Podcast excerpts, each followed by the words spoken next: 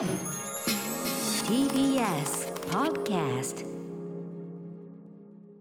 時刻は7時45分。TBS ラジオをキーステーションにお送りしているアフターシックスジャンクションはいパーソナリティの私ライムスター歌丸です。そして木曜パートナーの TBS アナウンサーうなえりさです。この時間は新概念提唱型投稿コーナー木曜日にお送りしているのはこちらの企画 NAGI なぎ物語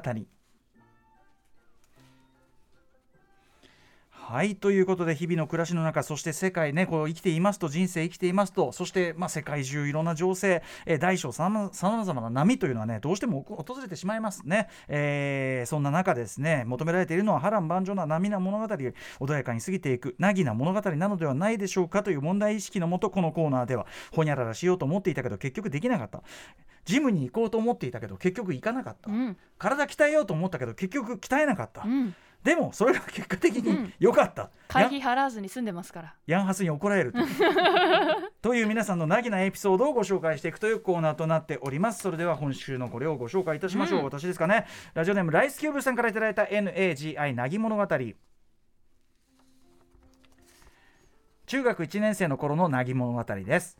私は勉学全般が大の苦手だったのですが一方で子供特有のずるさやある種の先読みには長けたクソガキでした。いいじゃないのちょうど数学に X や Y が絡んできた頃完全に積んだと察した私はこの時点である決断をしました。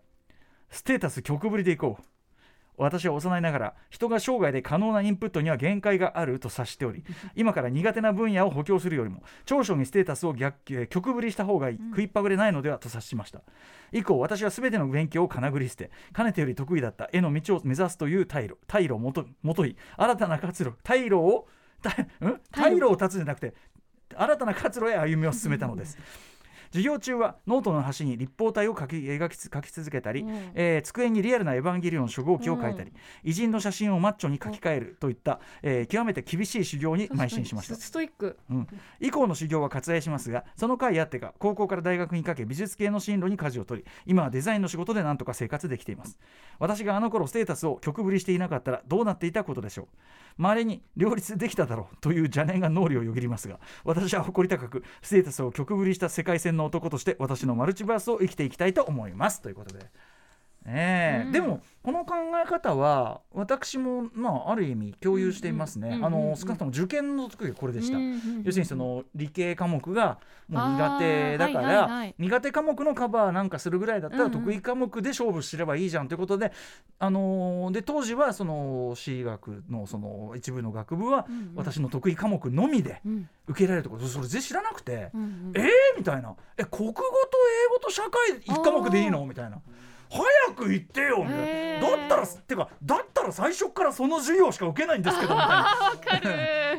学校の授業それだけにしてくれそうそうそう。みたいなことを思ってうんうん。で受験をしまあそれがまあある程度は図に当たったというね、うんうんうんうん。ことなんですけど。ただねもちろんライスキューブさんもその方は100も承知でしょうが、うんうん。えーそういうのはね知性が偏ります、うん。非常に偏ったうん。偏った感じの頭脳になってしまいます、えー本当はできた方がいいと思います、うん。できたというかあの触れておいた方がいいと思います、うんうんうんあの分かんなかったりであの苦手だったりしても例えば三角関数とか、うん。全然分かんなくてもそういうものがあるということを知っておくことが大事だったりしますしね、うんうんうん歴史もとかもあのざっくりあそういえばんなこと言ってたなぐらいは、うん。あるのとないのとじゃ大違いというのがございます。うんうんうんうん。それがまさに教養というものになってくる、うん。そしてですねこの毎日のラジオパーソナリティやっておりますとですね、うん。やはりこの自らのですねバカの壁教養の壁こういうものに当たるわけですね。あっていう。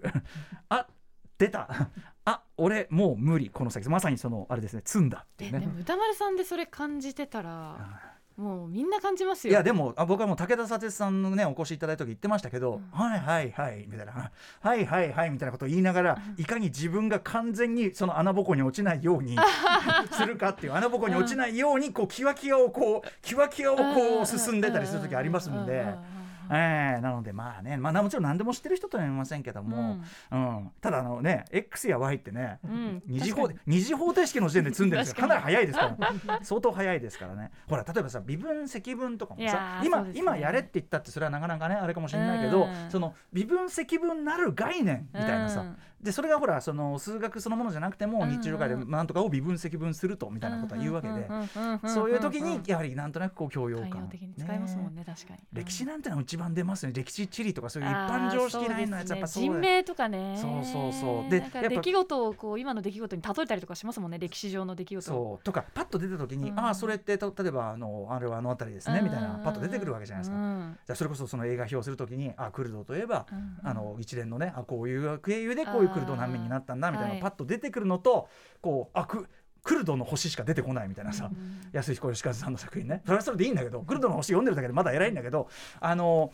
そういうのってありますよね。そうですね。でたねただまあライスキューブさんあの私は気持ちわかりますし、うんうん。あのゲームなんかする時もね曲曲振りする時あるじゃないですかパラメーターを。そうですね。うん。それが一点突破だったりしますからねスキル振るときにどっち振りがちみたいなのあります、俺やっぱりその近接攻撃、ね、みたいなものをやたら強くしがちみたいなのがあるんですけど。いやもう私も完全に脳筋キャラビルドしちゃうんで。脳筋キャラ。体力とうんあのスタミナ攻撃力に全振りする。その魔法とか遠距離系の技じゃなくて全部もう筋肉で済ませるようなビルドをするっていう。全部筋肉ですみませんヤンの姿 はいということで大好き部さん、それこれはこれで一つのね素敵な世界線ではないでしょうかということです、こんな感じで募集しております、はいこのコーナーでは皆さんからの NAGI なぎな物語を募集中です。まるまるしようと思ってたけどできなかった。頑張ろうと思ったけど結局頑張らなかった。でもそれが結果的に良かった。そんなエピソードを送ってください。宛先は歌丸アットマーク tbs.co.jp 歌丸アットマーク tbs.co.jp まで。投稿が採用された方には番組ステッカーを差し上げますえーそれでは最後にこのコーナーのマスコットキャラクターであります、えー、なぎくんまとめをお願いします。